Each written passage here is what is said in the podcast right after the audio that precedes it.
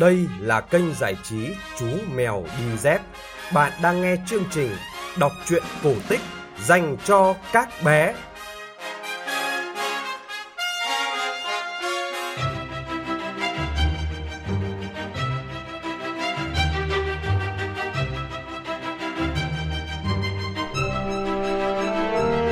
Các bạn nhỏ thân mến ơi, các bạn đang nghe chương trình kể chuyện cổ tích phát vào 9 giờ tối hàng ngày trên kênh giải trí Chú Mèo Đi Dép. Tối qua, chúng ta đã nghe phần 6 của câu chuyện Những chuyến phiêu lưu của thủy thủ Sinbad có tựa đề là Đảo Châu Báu. Trong phần trước, Sinbad đã sử dụng nghị lực kiên cường và kinh nghiệm của mình để thoát khỏi cái chết bên bờ biển. Sau đó, theo một dòng sông ngầm tìm đến xứ sở Sarandip thừa vàng bạc châu báu nhưng lại thiếu gỗ. Tối nay, chúng ta sẽ cùng nghe tiếp phần 7, cũng là phần cuối của câu chuyện này, có tựa đề là Đảo Voi.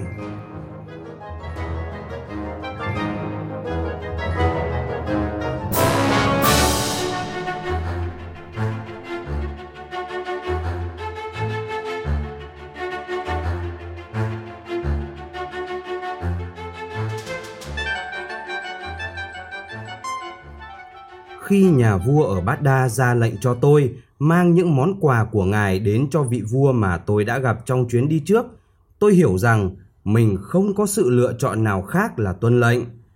Thế là tôi dương buồm ra khơi trên con tàu đẹp nhất của nhà vua. May mắn làm sao, biển rất lặng và gió thổi đều đặn đưa con tàu lao nhanh về phía trước. Chẳng bao lâu sau, chúng tôi đã đến được Sandradip, hòn đảo châu báu mà không phải gặp bất kỳ trở ngại nào. Nhà vua Sandradip rất vui mừng khi thấy tôi trở lại. Ngài rất hài lòng với món quà từ nhà vua của tôi và đáp lại bằng cách chất đầy lên con tàu của tôi những món quà quý giá gấp nhiều lần. Nhưng thật không may, chuyến hành trình trở về không suôn sẻ. Ngày thứ ba lênh đênh trên biển, chúng tôi trông thấy một con tàu lạ xuất hiện từ xa. Cướp biển! Một thủy thủ hét lên và chúng tôi quay tàu cố chạy thật nhanh. Nhưng tàu của chúng tôi chở nặng châu báu và không phải loại tàu có thể lướt nhanh trên biển. Những tên cướp biển nhanh chóng đuổi kịp chúng tôi, chúng áp sát lại gần và tràn sang. Với những thành gươm sáng lóe, sắc nhọn và tiếng thét khủng khiếp, chúng dồn tất cả chúng tôi vào giữa bong tàu và dùng dây thừng trói tất cả mọi người lại bọn cướp biển chuyển số châu báu trên tàu của chúng tôi sang tàu của chúng, rồi dồn tất cả thủy thủ đoàn của chúng tôi sang. Suốt cả ngày và đêm, chúng tôi bị nhốt trong một khoang tàu tối tăm, lo lắng, sợ hãi không biết điều gì sẽ xảy đến tiếp theo. Buổi sáng hôm sau, bọn cướp đưa tàu vào một cảng biển đông đúc, nhộn nhịp. Cửa căn hầm nhốt chúng tôi được mở toang. Bọn cướp lôi chúng tôi ra. Chúng tôi bị trói mắt vì ở quá lâu trong hầm tối và mắt chưa kịp quen với ánh sáng. Bọn cướp đưa chúng tôi ra chợ để bán làm nô lệ. Chúng tôi đứng đó bị trói lại bằng xiềng xích trong khi những người ở chợ chỉ trỏ vào chúng tôi, tranh cãi, mặc cả với bọn cướp. Một người đàn ông trông có vẻ là người đứng đầu một bộ lạc, đeo trên cổ những chiếc vòng bằng ngà voi được chạm trổ công phu, trả một đồng tiền vàng cho bọn cướp để mua tôi. Ông ta dẫn tôi đến chỗ chiếc xe kéo của mình và đẩy tôi lên sau xe. Chiếc xe bắt đầu lăn bánh và không lâu sau đã vào đến một ngôi làng đầy những ngôi nhà bằng đất sét với mái lợp cỏ khô. Khi chúng tôi đi qua, người trong làng đều dừng lại và cúi đầu chào người chủ mới của tôi. Khi đó, tôi đoán rằng ông ta chắc hẳn là thủ lĩnh của làng. Chiếc xe dừng lại bên ngoài căn nhà đất lớn nhất Người chủ dẫn tôi vào trong sân, cởi dây chói cho tôi rồi mang đến một đĩa thức ăn và nước uống. Sau khi tôi ăn xong, ông ta ghé mặt sát vào tai tôi và nói Nghe lời ta, ngươi được sống thoải mái, chống lại ta, ngươi sẽ chết. Đêm hôm đó, ông ta nhốt tôi vào một cái lều nhỏ. Sáng hôm sau, ông ta mở cửa lều và nói Ra ngoài đi. Tôi ngồi ăn bữa sáng ở sân trong khi ông ta vót nhọn nhiều mũi tên. Việc của ngươi là... Ông ta nói với tôi, giết chết những con voi và mang những cái ngà về đây cho ta. Ngươi đã từng giết voi bao giờ chưa? Tôi buồn bã lắc đầu. Người đàn ông đó chăm chú quan sát vẻ mặt của tôi. Voi là những con vật xấu xa. Chúng sẽ giết chết con người bất cứ khi nào có cơ hội. Chúng vào làng và phá phách nhà cửa trong làng. Thậm chí chúng dẫm chết cả trẻ con. Chúng ta không còn cách nào khác là giết chết chúng. Ông ta dẫn tôi đi qua làng, đến khu rừng gần đó. Nhiều ngôi nhà bị dẫm nát, nhất là những ngôi nhà ở gần rừng nhất. Người dân trong làng cố sức dựng lại những ngôi nhà đó. Tôi quan sát thấy nhiều người trong số họ đeo những chiếc vòng làm từ ngà voi được chạm trổ công phu. Người chủ của tôi dẫn tôi vào rừng và dừng lại gần một cái cây lớn. Hãy trèo lên cái cây này, ông ta nói. Khi một con voi đi đến gần thì hãy giết chết nó trước khi nó kịp giết chết ngươi. Hãy trở về nhà của ta trước lúc mặt trời lặn. Mang về cho ta cặp ngà của con voi bị giết nếu ngươi không muốn gặp rắc rối. Ông ta quay bước trở về làng, còn tôi thì trèo lên cây chờ đợi. Tiếng lá cây bị dẫm lên loạt soạt, báo hiệu cho tôi biết rằng một con voi đang đi đến. Tôi lo lắng, bồn chồn nâng cây cung và mũi tên lên, rồi con voi xuất hiện trong tầm mắt của tôi. Đó là con vật to lớn và kỳ lạ nhất mà tôi được nhìn thấy. Một con voi đực to lớn với cái đầu đồ sộ, hai vai to lớn và đôi ngà dài màu trắng sáng chói dưới ánh mặt trời. Ngay khi con voi đi đến gần chỗ cái cây nơi tôi lẩn trốn, nó lập tức trông thấy tôi, ánh mắt nó lóe lên cái nhìn giận dữ, nó giống lên khủng khiếp đến nỗi lá cây rơi lả tả. Tôi nhìn chằm chằm xuống mũi tên nhọn hoắt của mình đang hướng về con voi, cả người run lên vì sợ hãi. Con voi có thể dễ dàng kéo tôi ngã xuống khỏi cái cây, chẳng khác nào vặt một quả anh đào và dẫm nát tôi dưới bàn chân to khỏe của nó. Mình phải giết nó ngay, tôi nghĩ, trước khi nó giết mình. Nhưng có gì đó trong đôi mắt của con voi khiến tôi ngập ngừng, lưỡng lự. Một cách chậm rãi, tôi hạ mũi tên xuống và chờ đợi. Con voi đưa cái vòi dài của nó len lỏi giữa những cành cây rồi giật chiếc cung và mũi tên khỏi tay tôi, chậm rãi đập nát và ném chiếc cung cùng mũi tên gãy xuống đất. Rồi nó uốn cái vòi dài quanh người tôi, nhấc bổng tôi lên và đặt tôi ngồi lên lưng nó, rồi quay đầu đi thẳng vào trong rừng. Tôi ngồi trên lưng cơ thể kênh càng to lớn của nó, tim đập liên hồi, lo lắng không biết chuyện gì sẽ xảy đến tiếp theo. Con voi giống lên một tiếng làm mặt đất rung chuyển. Lập tức, nhiều tiếng kêu của những con voi khác đáp lại vọng ra từ trong rừng. Từng con một, cho đến khi cả đàn voi xuất hiện và xếp thành hàng dài phía sau tôi. Có khoảng 15 con tất cả và hai con voi con với cái đầu vẫn còn mớ lông xù, vung vẩy chiếc vòi bé và ngắn ngủn, rít lên những tiếng líu díu khi bước đi bên cạnh voi mẹ.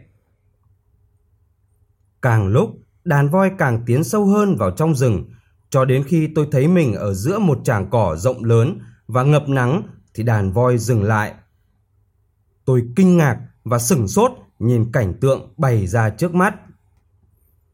Hàng trăm bộ xương voi phơi trắng trên đồng cỏ được đặt gọn gàng, từng bộ từng bộ ở sát cạnh nhau. Những bông hoa đồng nội mọc lên xen kẽ xung quanh đó. Những bộ xương cũ hơn thì được phủ đầy dây leo, những bộ mới thì được bao quanh bởi những bông hoa mới nở. Đây chính là nghĩa trang của đàn voi. Cả đàn đứng lặng trước hài cốt của những con vật đã chết. Một hai con dùng vòi sắp xếp lại những chiếc xương và phủi những chiếc lá khô mục nát bám lên đó. Nhìn khắp lượt nghĩa trang ấy, tôi nhận thấy tất cả những bộ xương đều không có ngà.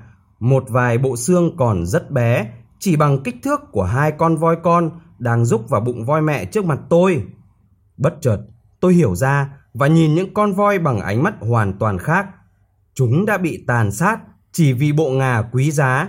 Tất cả những gì chúng làm chỉ là để tự vệ. Tôi phải làm điều gì đó để chấm dứt cuộc chiến đẫm máu và tàn khốc này. Tôi không biết những con voi có hiểu được lời tôi nói không, nhưng tôi vẫn nói. Tôi được đưa đến đây để giết các bạn và lấy ngà của các bạn. tôi muốn nói với những người đã ra lệnh cho tôi làm việc đó rằng họ nên dừng việc làm của họ lại. Các bạn có muốn cùng tôi đi đến chỗ họ và cho họ thấy các bạn là những con vật hiền hòa như thế nào không? Những con voi giống lên như thể đáp lại lời tôi và quay đầu bước đi. Chúng đi xuyên qua khu rừng rậm rạp, đi qua cái cây nơi cung tên và mũi tên của tôi bị bẻ gãy nằm dưới đất và tiến vào ngôi làng. Khi đàn voi vào làng và đi qua những ngôi nhà đang được dựng lên dở dang, người dân bỏ chạy vì khiếp sợ. Họ tụ tập lại, nắm chặt vũ khí trong tay, nhưng đàn voi vẫn hiên ngang tiến bước, không có bất kỳ hành động gây hấn nào. Đàn voi dừng lại trước cửa căn lều lớn nhất của người chủ của tôi. Tôi mang đến ngà voi như ngài đã yêu cầu. Tôi gọi lớn, nhưng là những cái ngà vẫn nằm trên đầu của con voi sống. Ông chủ của tôi bước ra và lắp bắp nói, Ngươi, ngươi là loại quỷ dữ nào vậy? Sao ngươi có thể thuần phục được những con voi hoang dã này? Tôi không thuần phục chúng, tôi trả lời. Tôi nghĩ những con voi này đã thuần phục tôi thì đúng hơn. Chúng đến đây để chứng minh cho ông và mọi người trong làng thấy rằng voi và người có thể chung sống hòa bình. Chúng tấn công người dân trong làng vì người dân trong làng đã tàn sát voi để lấy ngà. Chúng là những con vật. Lão chủ nhân của tôi thét lên giận dữ. Chúng tấn công con người, chẳng cần lý do gì cả. Những con voi này đã đưa tôi đến nghĩa địa của đàn voi sáng nay. Chúng cũng than khóc khi đồng loại của chúng bị chết, giống như con người chúng ta vậy. Làm sao chúng tôi biết được chúng sẽ không tấn công nếu chúng tôi buông vũ khí? Một người nào đó nói to lên từ phía sau tôi. Tôi quay lại và thấy dân làng đã vây quanh đàn voi. Họ lo lắng và run lên vì sợ hãi. Nếu mọi người để chúng rời đi khỏi làng một cách yên ổn và ngừng tàn sát chúng để lấy ngà, đàn voi sẽ không tấn công mọi người nữa. Tôi nói, trong lòng thầm mong điều đó sẽ trở thành sự thực.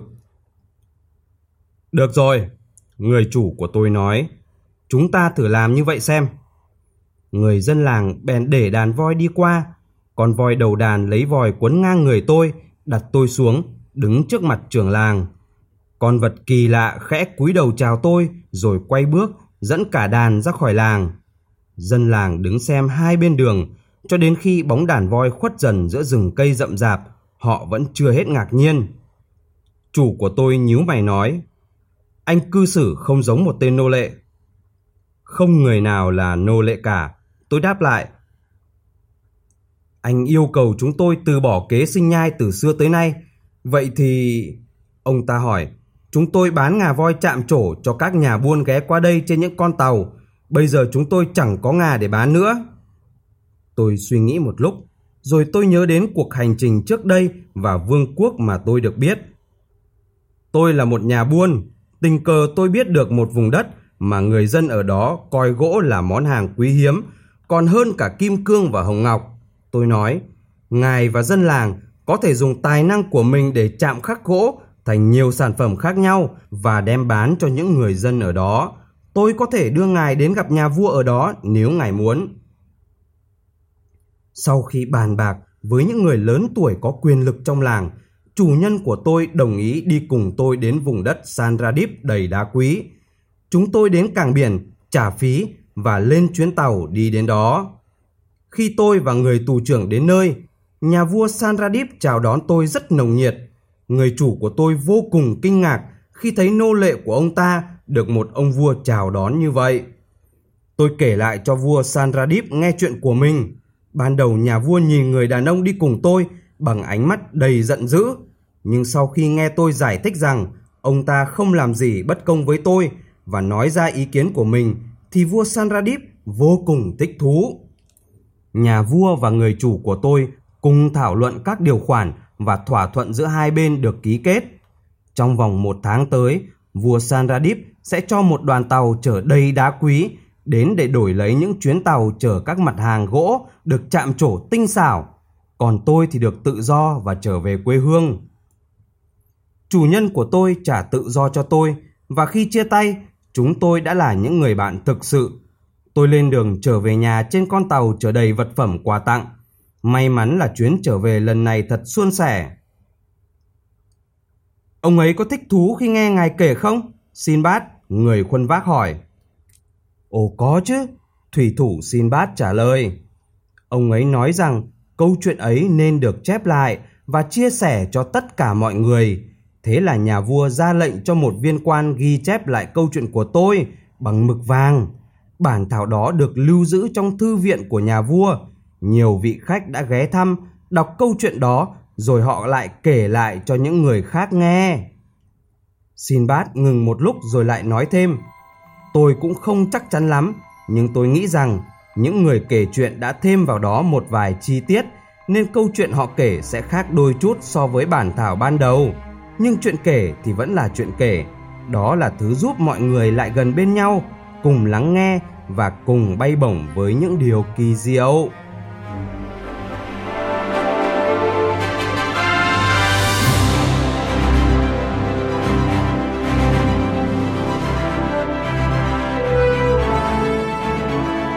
Vừa nghe xong phần cuối của câu chuyện Những chuyến phiêu lưu của thủy thủ Sinbad có tựa đề là Đảo Voi. Chuyện được phát trên kênh giải trí Chú Mèo Đi Dép. Tối mai, chúng ta sẽ đến với một câu chuyện cũng nằm trong tác phẩm kinh điển Nghìn lẻ một đêm. Đó là chuyện Con ngựa gỗ biết bay. Bố mẹ nhớ like và chia sẻ để kênh Chú Mèo Đi Dép mau lớn nhé. Chúng ta sẽ gặp lại nhau trong chương trình kể chuyện vào 9 giờ tối mai. Còn bây giờ, xin chào và chúc bé ngủ ngon.